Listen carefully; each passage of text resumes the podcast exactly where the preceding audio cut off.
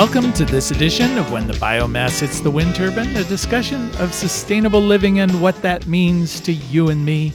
I'm Jay Warmke. And I'm Annie Warmke. All right. And today we're going to talk about how to create a just and fair world, or we trash the place. Now, Jared, it's up to you to fix it. So, so Jared, you're going to have to fix the place. And we're joined by Jared Mendoza. And Jared is a sustainably unemployed graduate from my the parents will love to hear that. I know from from the University of Dayton, another uh, ringing endorsement for a liberal arts education. Mhm. And you studied, you got your degree in human rights and sustainability with a with a minor in Chinese studies. minor in sustainability and then concentration in Chinese. Concentration in One- Chi- It's Chinese. that a millennial thing where you have to list all your credentials. Oh, okay. Yeah. So, and how on earth are you not fully employed with that kind of background? you know? I'm If you- taking a pause. if, yeah. if you had if you had studied how to destroy the environment, you would be so rich right now. So, Trust anyway. me, my dad tells me all the time. no. okay, so tell us a little bit about your background, why you went into this, and and what that's going to mean to the future of the world. Wonderful. Yeah. Well, thanks for having me. So, as you mentioned, graduated from University of Dayton and grew up on the west side of Cincinnati. For our listeners here, the west side is a suburb of Cincinnati, but operates very much as a small town, a place where you could give my mom anyone's name and she could probably tell you where they grew up, who their parents are, maybe what their phone number is. So it's a very small, uh, conservative Catholic, uh, you know, Christian town. Um, so had that upbringing. Um, you know, had great parents, uh, you know, wonderful siblings, and went to Dayton and chose mechanical engineering actually to start my studies because I was good at math and science. And my dad said, you know, there's gonna be a lot of jobs in engineering, so you know, it's probably a pretty good field to go into. So I thought, okay, sounds good to me. You know, I'm 18 years old. What do I know? So I signed up for it, and but got uh, into my you know studies and through many different experiences realized that engineering was not the path i wanted to choose for myself um, i think that was an important distinction i made at that age too was i mean this is my path that i can make that choice. So i had spent a few months in india working with uh, rural communities around how the climate crisis is impacting their livelihoods and realized that there are enough smart people working on the technology and the science of how we're adapting and not enough people who are understanding that technology that language and then communicating that to policy into communities and making sure we also have you know a bend towards equity and justice in there. Um, so came back and decided to change majors uh, had many conversations with my parents about that my mom still asks me today do you ever think you're going to go back to engineering? I said you know if i haven't gone back now i probably won't. Um, you know they're always worried about you know money or you know my dad asked are you okay with being poor for the rest of your life? When i changed majors and i said as long as i'm you know able to make enough to support myself and and you know dedicate myself to work that i enjoy then i'll be happy. Well, so, as it should be.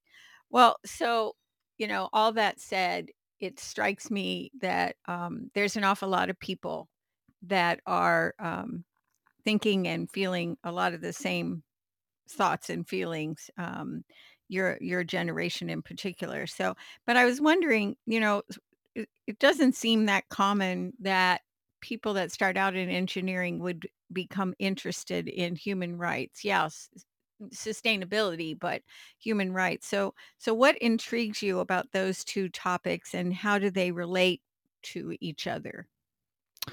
Yeah, so as an engineer, when I was at Dayton, my, I always joke my first love I felt like was sustainability because I was exposed to it through a living learning community I was in, um, and ended up working at one of the institutes there called the Hanley Sustainability Institute.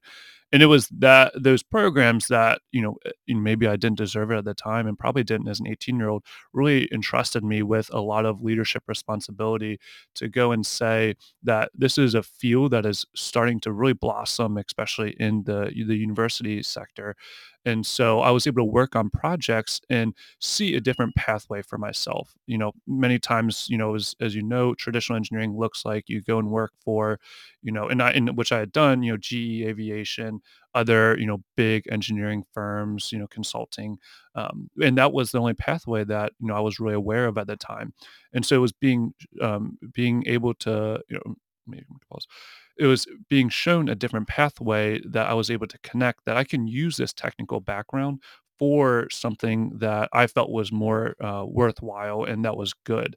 Um, so was able to realize that you know using engineering for sustainability, um, but I connected it with the social justice um, and human rights. And when I made that change in major, it really felt like uh, you know kind of coming home and was so excited to go to classes and like homework didn't even feel like homework because it was what I'd been waiting for. And I felt like there was a disconnect in the sustainability you know language and social justice and human rights and there was the equity component missing and so and, and especially so in engineering as well and so i felt like that was a missing piece in how we're talking about designing the future to be more sustainable. We need also to think about where justice and equity falls into that. So what do you mean about equity component so when when I'm talking about equity, and you know, and it's it is ironic here. I mean, for our listeners who aren't able to see us, you know, as a as a white male talking about equity, um, you know, is I'll often refer, you know, to the people who are you know in the field in the industry, you know, industry, quote unquote, leading these conversations. Um, you know, so I'm I I will talk about it in terms of I always try and make space for other voices and making sure that you know we're not you know just as a white male the only people in on the conversation who are you know talking about what the future can look like. Um, so there's you know many different components of it. You can talk about diversity. Um, of course, there's equity. Inclusion is often the you know DAI. Um, accessibility is often talked about. Um, but what's you know, DA? What's DAI? So diversity, equity, accessibility, and inclusion um, is right now the the buzzword that people are talking about is thinking about you know as we're you know redesigning systems, these different components and how we can fit those in there. Um, and I'm not an expert on you know any of those by any means, so that's why I'll refer people um, to go do research on what exactly we are talking about we're redesigning systems. What what does that mean? Because I I don't see it. Mm. I'm sorry. I I just think, man, we're just doing so much of the same old stuff and expecting a different result. Yeah, I mean, I I would agree. And I mean, one thing that when it was probably sophomore junior year, and and I felt the same way, and I really challenged myself to, you know, I kind of embarked on what it you know ended up being a little over a year of just intentional listening um, you know so i was not seeing the kind of change that i felt was necessary you know i call it also you know young person frustration mm.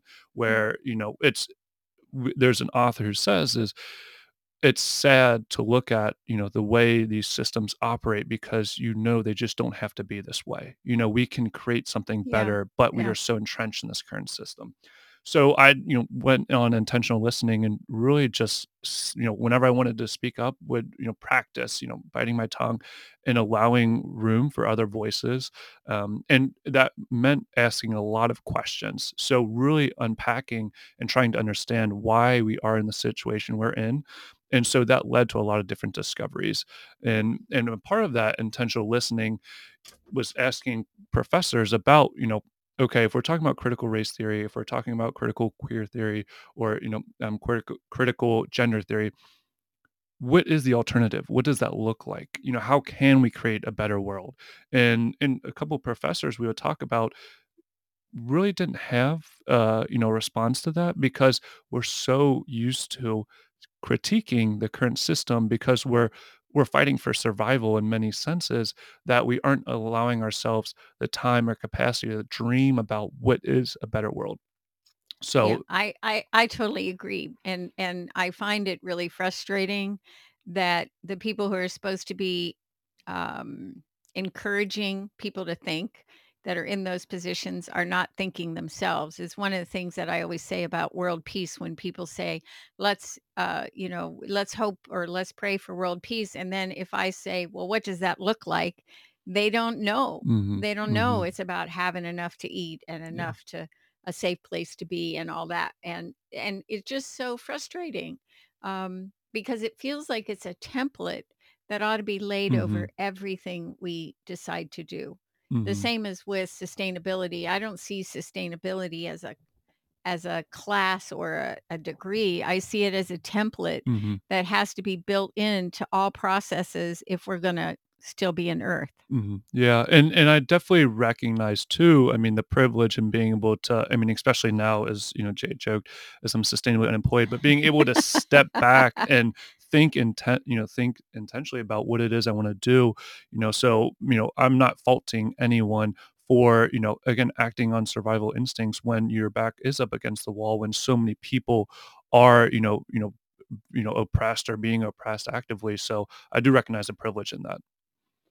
Yeah, well, and that's the that's the challenge, but I also think you used the word allowed, you know, like I I was uh, doing intentional listening and I allowed other voices and I think it's really powerful when white men particularly who tend to be the people who make the rules and also be the active shooters in the all the deaths we see with, from guns um, are actively saying to themselves and maybe even out loud, I need to listen. And then I need to speak up and say to the guy next to me, don't talk like that anymore or don't do that anymore. hmm And I think we we need to be doing a whole lot more of that. hmm Yeah, and uh, we were talking, you know, earlier about the power of, you know, seeing someone, you know, someone you are able to recognize, you know, in a mirror. You know, so if I were talking to another, you know, white dude and they're saying something inappropriate, they might be more receptive to me saying, you know, hey, that's not okay. And so I, I completely agree that we do need more people, um, especially more white men, to step up into this space and call out you know injustice and call out when we're seeing or hearing something that isn't right it is and i recognize that you know it's not comfortable uh, you know Right. it often is very uncomfortable but if we want to create a better world you know for ourselves our children and, and everyone else then that's the work that needs to be done Yeah. Well, it's uncomfortable for everybody uh, if they're doing trying to do the right thing. Um, so give us a couple of examples of a combination of social justice and human rights, and maybe something you've done personally um, uh, in your life around hmm those hmm issues. Yeah, so I've been fortunate and, and really fortunate to have many opportunities to be involved in this work, both as volunteer capacities and also in paid, you know, jobs, internships. Um, one example, though, that I think, and and as I was, you know, we were talking earlier, I never claim to speak for, you know, a generation or for a specific group of people. Um, you know, if I'm talking, it's based on, you know, reflecting things that I've heard but one thing I often hear from young people like myself who are talking is either not having the confidence or not knowing how to step into this space.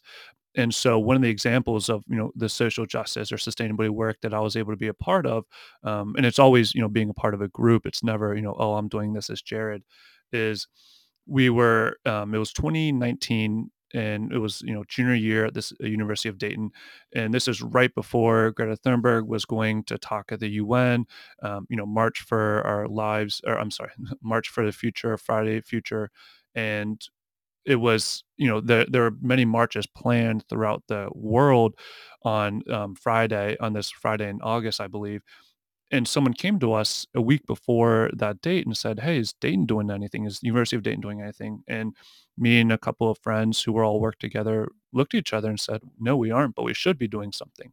And so it was really, you know, someone asked that question. We that was our marching orders. So we recognized, you know, this is something that's happening that we need to be a part of, that we need to call attention to to get others involved as well.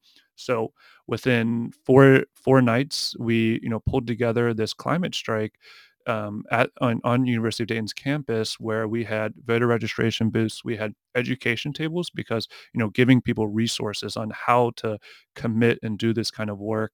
We had you know a plethora of speakers from all different experiences, um, you know, and then you know usual sign making and chanting. So it was a really great opportunity for people to get involved and help bring others into the room um, you know because oftentimes some of these um, groups and some of this work can feel exclusive to others who aren't impo- involved in it.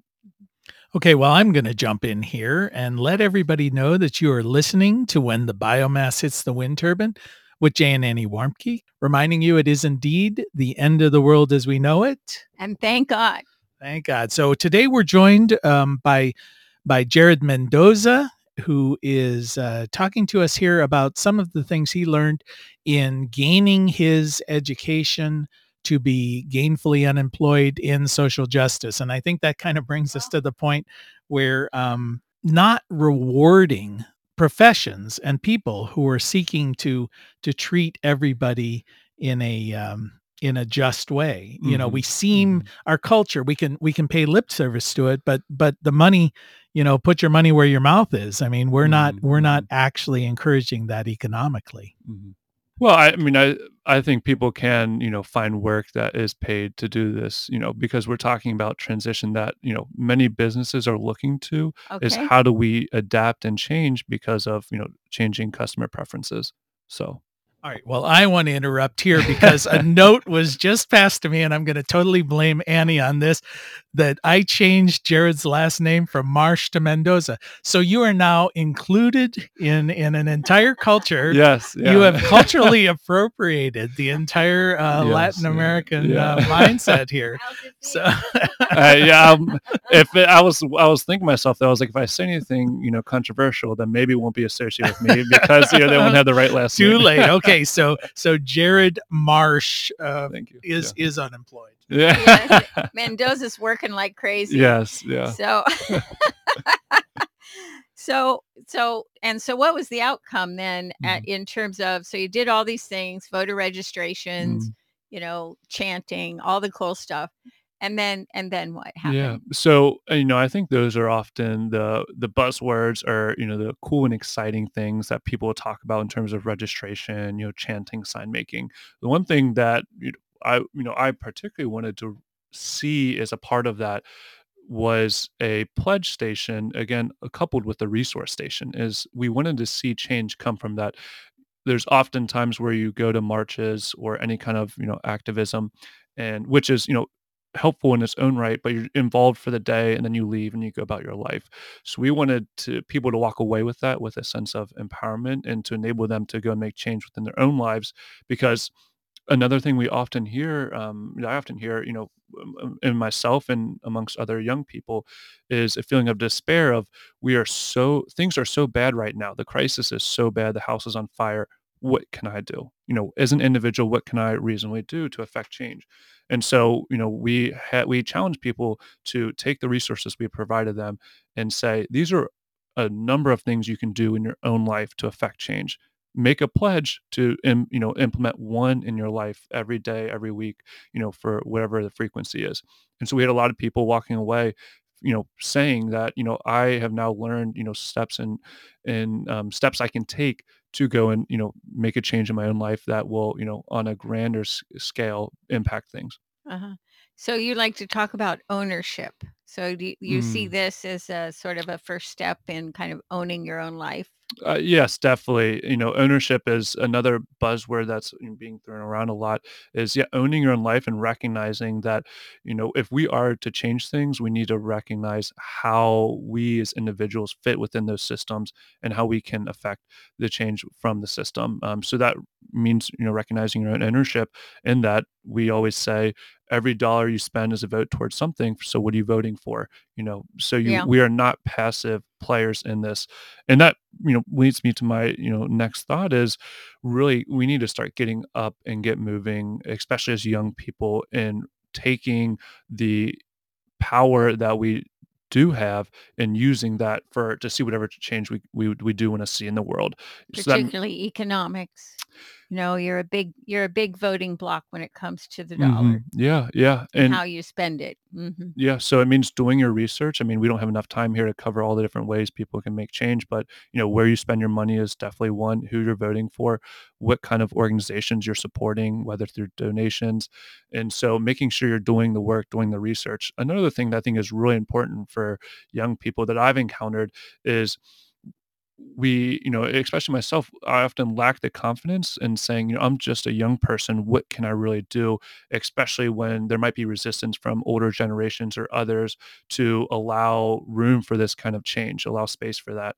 Um, the one example I can think of, you know, just in my own life and away from sustainability and social justice was I really enjoy cooking. And so when I started cooking, I would make traditional meals um, that we would eat as a family every Sunday for family dinner. And my grandma or you know grandpa or you know anyone in the family would you know be a, you know a little bit resistance to oh well we've done this for you know generations. This is tradition. This is how we make something. Um, you know, and I said that's okay, and I appreciate the way it's been done in the past, but you know I want to do this for myself to try something different. And so, you know, it shows up, you know, one Sunday or, you know, every other Sunday. And then all of a sudden people start trying this new dish that I'm making and they say, oh, you know, this is good. This is interesting. Um, you know, what else is there? And so, you know, and it's, and it's all vegetarian for myself. So opening up the possibility and the avenue for new change and eventually you'll pique people's interest and then it turns into oh well why didn't you tell me that you know this amazing dish we were making grape leaves at the time why didn't you tell me this tasted so good and so we're able to bring people into that conversation that way and and it requires though for you know myself young people the courage and confidence to say we don't always have the roadmap for how to do this kind of work. There are many resources and people we can turn to, but if oftentimes maybe we have to make it ourselves, and so it requires a lot of confidence to go and say, "I'm going to just experiment, go on a limb of faith here, and see what can happen." Well, marketing. So, you know, that's the thing, isn't it? Marketing. It's all in the marketing. What's your next point? What people can do? Well, and I, I think I'll, I'll turn this back to you, Annie one thing that, especially right now, I've felt particularly challenged with is, you know, I've I feel like, you know, I know where I can look to do, you know, quote unquote, this work, um, you know, how to start making change. The one part I sh- I'm, I'm struggling with is how to find my own voice within this work, you know, and I can work with others on this in many different capacities, but how do I, as an individual, find my own voice? Okay. Well, I think one way you find your own voice is by focusing on what you're passionate about and then finding some older people, old farts as I call us, uh, who are who are interested in the same work mm. and asked to be mentored because they have contacts, they have experience, they have stories, and in those stories are strategies that can help you develop your leadership, develop your confidence, and they will believe in you because they're investing. And um, I, I think, you know, I, I would encourage anybody who's older to find somebody young in their life and do exactly that. I don't care if it's through because they have religion or like myself as an activist, but I think we owe it to the next generation to to create those opportunities. Um, I also think volunteering at um, at different groups that may share your passion or need leadership uh, skills because as you demonstrated you have a natural leadership ability where you see something and you say all right what can we do about it? That's really what a leader does. So i think there are a lot of solutions but i think it all starts with that beginning sort of volunteering. Um, many many women learn this you know they raised their kids and then they didn't have a real job in life uh, i mean they a paying job they, they had a real job but uh, and they volunteer somewhere and then they gain some confidence and the next thing you know they're the manager of the place or they're the person teaching how to train volunteers or whatever because those leadership skills were already there you can't run a house if you don't know how to be a leader. Mm-hmm. So I think that's uh, I think that's a big piece. Um, and I think I think then to your, your question earlier of you know what's the next thing for young people, and I think the marching order is ask for help. That's something that you know, especially as uh, you know a, a man, that sometimes you can be challenging. Is saying, I don't know what the answer is, so I need help. And and I was talking earlier, you know, about the roadmap is you know maybe there is no clear cut path, but we do need resources. We need others. We need older generations to give us an idea to help guide us. So, you know, the challenge is asking for help and raising your hand and mm-hmm. saying, I don't know, but I'm willing to find out. Right. And even though it's not your responsibility, it might be in asking for that help, you're redirecting some of the old people in their resources to redirect um, so many people are saying I'm lonesome or whatever, and this could be an answer to some of that um, that frustration. But anyway, so I, I personally believe that we need many ages in our life, mm-hmm. and I mm-hmm. remember when we first started doing internship program. Um, I I I would the interns would say we want to be friends after we leave here and I would ask the question can can old people be friends with really young people and they thought that was hysterically funny because yes of course they can and they've proven that so so well done you for all that you're trying to do and I I don't want to lose the time because I know you had something you wanted to read at the mm-hmm. end Mm, thank you. Yeah, so I always like to end with a poem because it makes me feel sophisticated and and, and creative. Go for it. Go no. for it. Yeah, yeah, yeah. no, but these are my own poems, so I'm not that sophisticated, oh, really. Um, this is one by Nikki Giovanni, who actually has ties to Cincinnati. So shout out. This is called A Journey by Nikki Giovanni. It's a journey that I propose. I am not the guide nor technical assistant.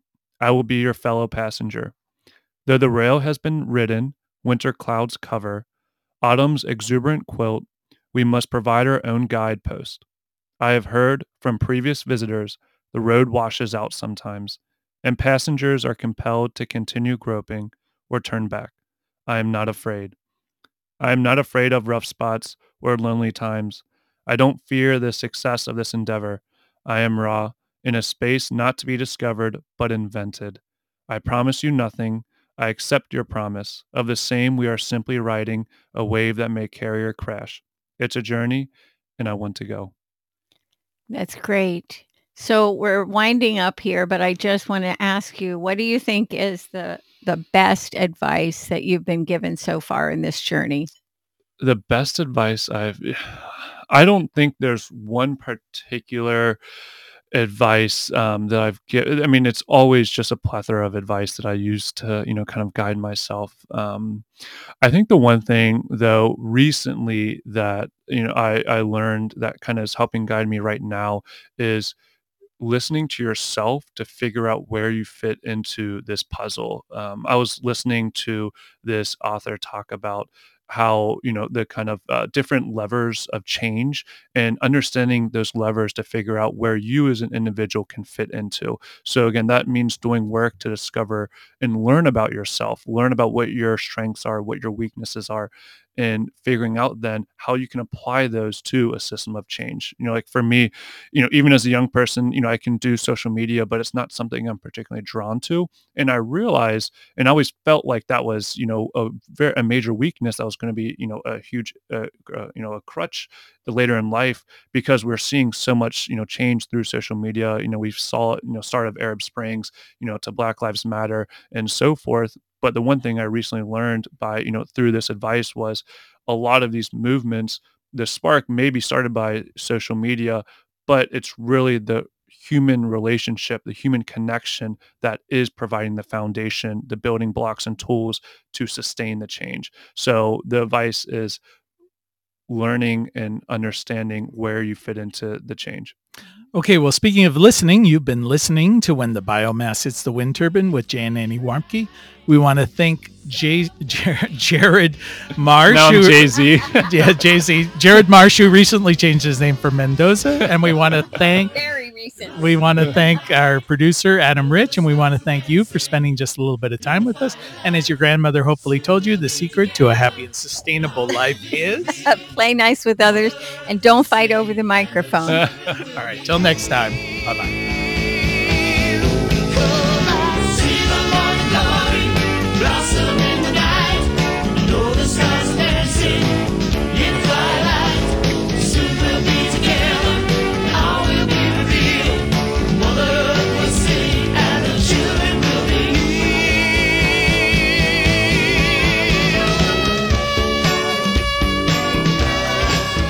You can find more information on living sustainably in our unsustainable world at bluerockstation.com.